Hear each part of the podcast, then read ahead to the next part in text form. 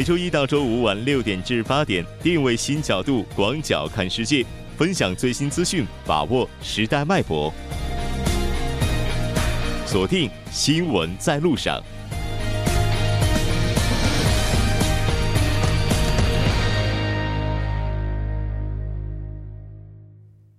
好了，欢迎回来，了解最新热点焦点。锁定调频一零点三，新闻在路上。广告过后马上回来。关注半岛之外事态走向，传播全球动态新闻声音。半岛之外。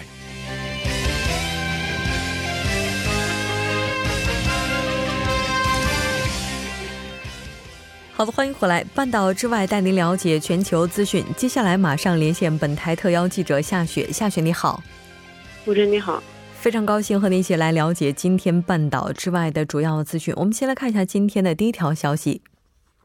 好的，中国商务部十七日表示，国务院副总理刘鹤将于一月三十日至三十一日访问美国，参与与美方举行的下一轮贸易谈判。嗯，是的，没错。那继本月在北京举行较低级别官员会谈之后，十七日宣布的这一由中方负责谈判的官员亲自参加会谈的消息，那可能也表明了谈判是取得了一定的进展。这次刘鹤赴美的话，和以往有什么不同呢？此次呢，刘鹤副总理是应美国财政部长姆努钦以及这个贸易谈判代表莱特希泽的邀请访美。他将与美方就两国经贸问题进行磋商，共同推动落实两国元首的重要共识。我们看到，经济学家在早些时候曾经表示，这将是一个达成和解的迹象。那这次中美贸易磋商预计会达成一个怎样的共识呢？此次刘鹤访美之前呢，两国这个较低级别的这个官员是在北京进行了磋商。目的呢，就是在美国定于三月二日采取进一步措施，对价值两千亿美元的中国商品征收更高的关税之前，化解这两个全球最大经济体之间爆发的严重贸易争端。嗯，是的。就之前中美之间的这一轮谈判，美国方面的官员是表示会谈很好，但几乎没有任何细节曝光。那这次中美贸易磋商对于中国乃至世界，应该说又会产生新一轮的影响。是的，没错。此次这个刘鹤将应美国这个贸易代表的邀请访问华盛顿，也是表明这个美国的贸易代表可能也会参加会谈。而经济学家们也在早些时候表示，这将是一个决心达成和解的迹象。而中中美元首二零一八年十二月同意休战三个月，美国暂停提高这个中国关税的计划，也是为谈判代表找到解决方案提供了空间。是的，没错。应该说，双方都是希望在最后的期限到来之前能够达成一定的共识，以避免关税大幅上涨。这条关注到这儿，我们再来看一下下一条消息。好的，据中国驻瑞典大使馆网站消息，近日一些瑞典政要及媒体称中国为安全威胁，对中国对外投资令人担忧。此类的论调没有任何事实根据，纯属虚构炒作。嗯。应该说过了很多年了，西方很多政客依然是热衷于中国威胁论。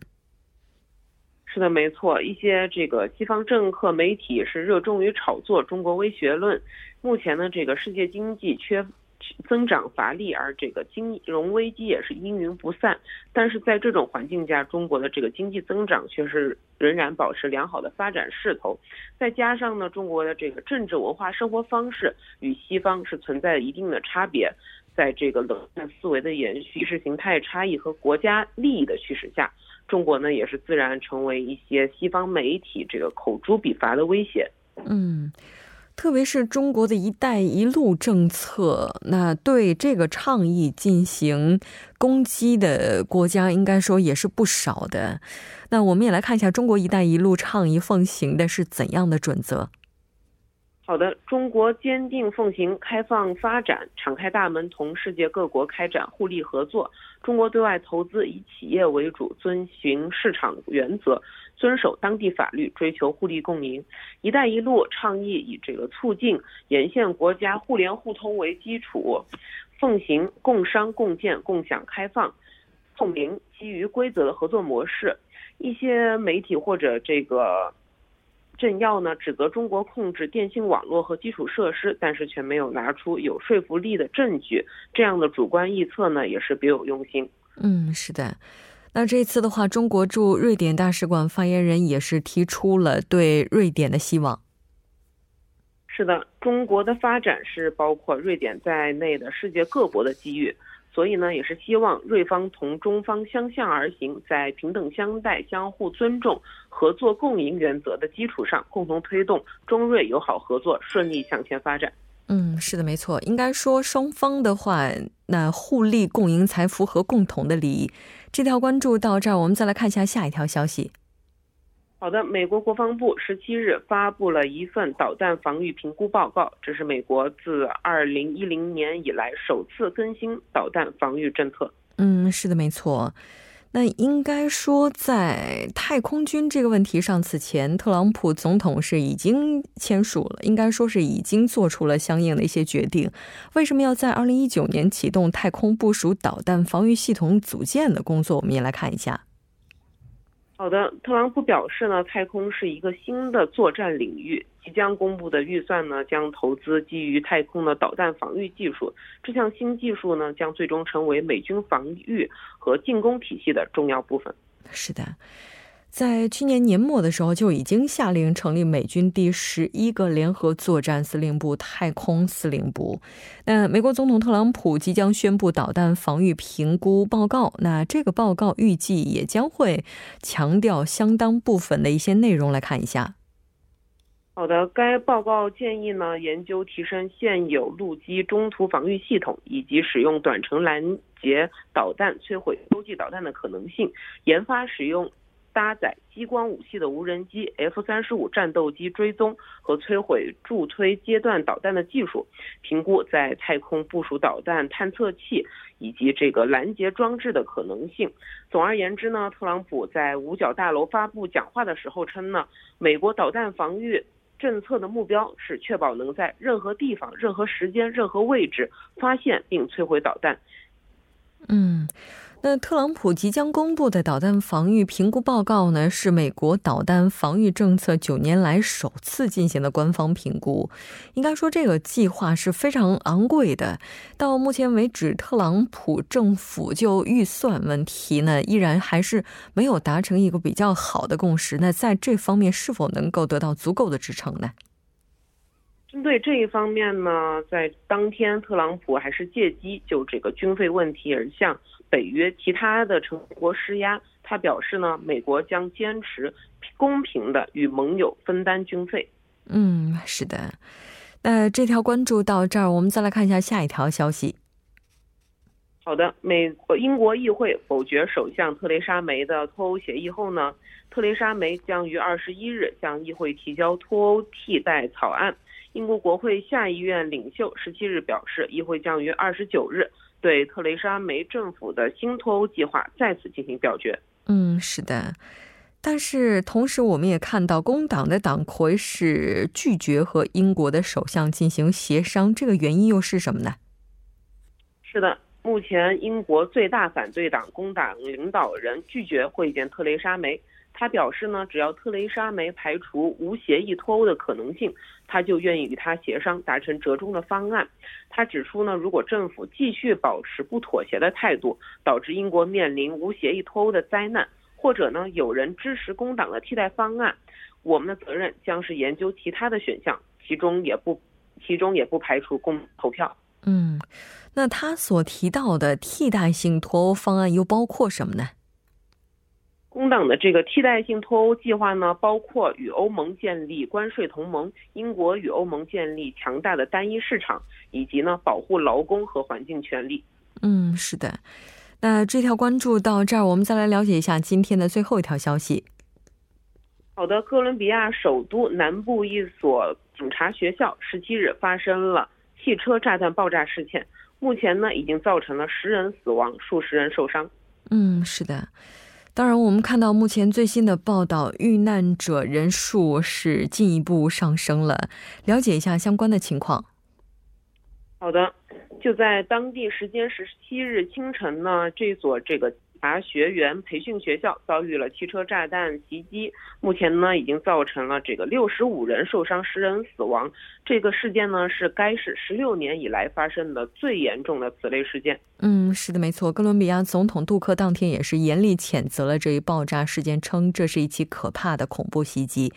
非常感谢夏雪带来今天的这一期连线，我们下期再见。好的，下期见。接下来关注一下这一时段的路况、交通以及天气信息。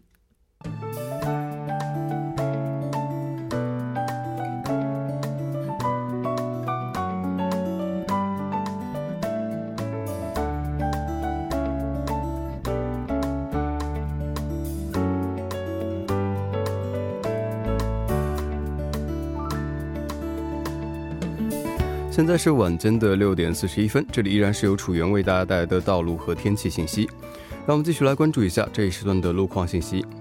在内部循环路圣水大桥方向，成山高速入口至红志门隧道的路段，由于晚高峰的关系，道路拥堵。相反方向，越谷高速入口由于进出的车辆过多，导致该路段的下行车道道路拥堵。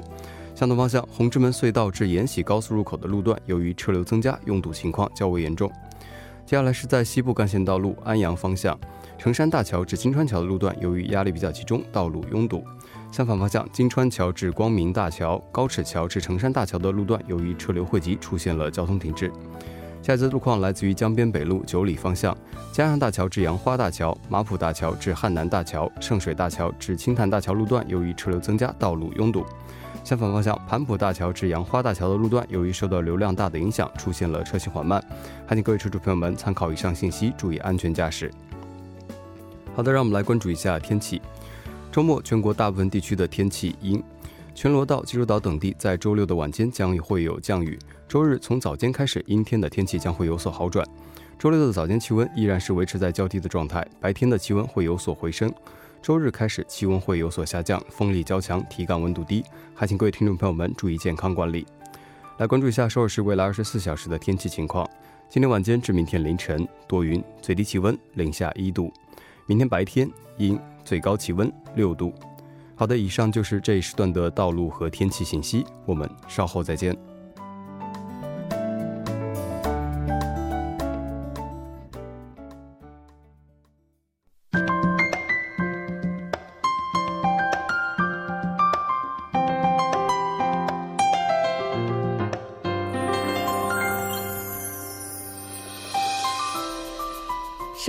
新生活为您介绍首尔市面向在韩外国人推出的优惠政策、开办的教育讲座、举行的庆典。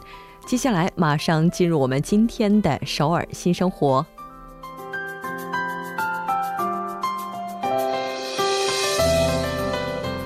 先来看一下今天的第一条消息。这条消息是卢园区健康家庭多文化支援中心提供的双语教育环境营造项目。那这次活动的时间是从二零一九年二月一号到三月十五号。那这次一共会招募家里有零到六岁婴幼儿的多文化家庭十组。时间是从二月十二到三月二十八号，那这是具体的课程时间。嗯，这个具体的安排是在这一期间的每周二、周四。每周二、周四的时间是从上午十点到下午一点，每周五的时间是从上午十点到十二点。地点呢，就是在卢园区健康家庭多文化支援中心咨询室。项目旨在突出多文化家庭孩子的优势，强化双语环境。通过父母教育，帮助父母营造双语环境；通过制作教具来加深让父母对孩子需求的了解，并且通过使用教具来开发子女的双语能力，帮助父母加深对双语教育的了解。更加详细的信息，您可以拨打电话零七零四六幺三零六二四。零七零四六幺三零六二四进行咨询。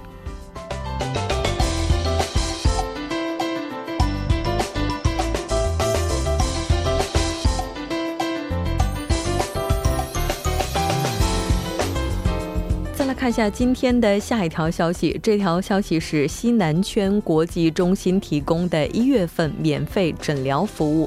这次活动主要面向的是外国人居民，也包括韩国国籍规划者。地点是在西南圈国际中心。诊疗时间以及具体的内容安排是这样的：一月二十号下午从两点到四点进行的是牙科以及韩医；一月二十七号下午两点到四点进行的是牙科、内科、痛症科；一月二十二、二十五、二十九号晚上七点半到九点进行的是牙科。那在这里要提醒各位注意的是，牙科需要提前进行预约。前往接受诊疗时，需要携带本人的外国人登录证或者是居民登录证、户口本等有效身份证件。详细信息您可以拨打电话零二二二二九四九零零零二二二二九四九零零进行咨询。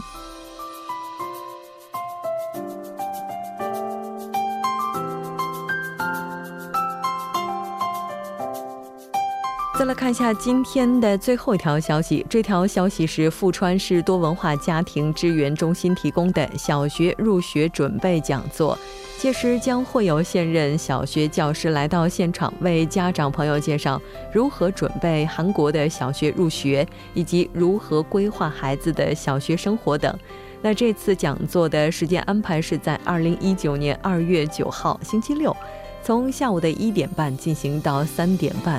这次主要面向的群体是家里有将升入小学子女的多文化家庭，地点呢是在富川市多文化家庭支援中心三楼第四讲义室。具体的信息您可以拨打电话零七零四四五七六幺幺幺零七零四四五七六幺幺幺进行咨询。好的，以上就是今天首尔新生活的全部内容。当然，也希望这些信息能够带给大家的首尔生活更多帮助。稍事休息，马上为您带来今天的《听首尔》。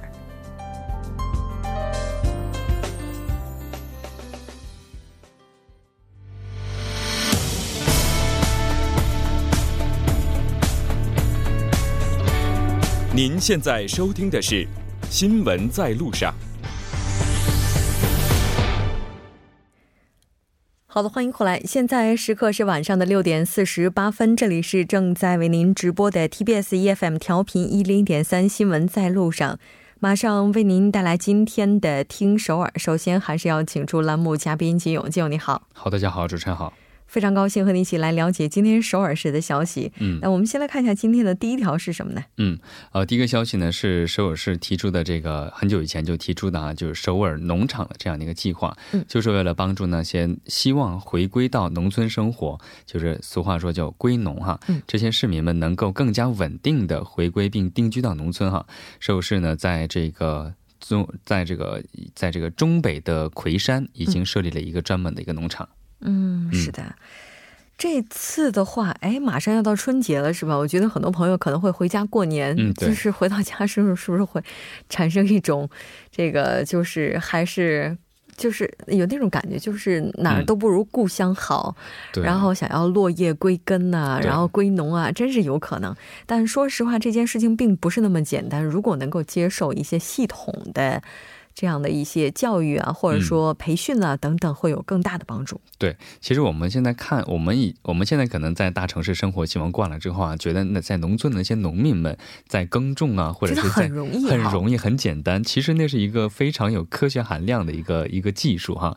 所以呢，首尔市呢 就是为了避免这样的一些现象哈，就是会怕这些没有任何准备回到农村之后啊，就可能出现不适应，或者是呃种田的这个呃没有得到好的结果的这样。这样的现象哈，首尔市呢就表示将与这个魁山郡的呃魁山郡哈共同投资，然后在青川面。关平里一带哈，建设一个八千八百平方米的一个农场，然后呢，在这里呢，就可以希望这些归农和归村的这些首尔市民们，呃，在这里体验这里的生活，然后呢，还会提供一些教育楼和宿舍楼等等哈，然后在这个地方呃逗留一段时间，体验一些系统的学习，对系统的学习，然后呢，学习怎么样去呃更好的种庄稼，种庄稼，对，嗯，然后呢，据了解，这个还没有马上去实施哈，但是呢，据了解计。话呢，这个工厂农场是已经完成了，呃，计划呢将在今年的七月份正式开始接收这个学员。嗯，是的，哎，要是不归农就不能去这儿了吗？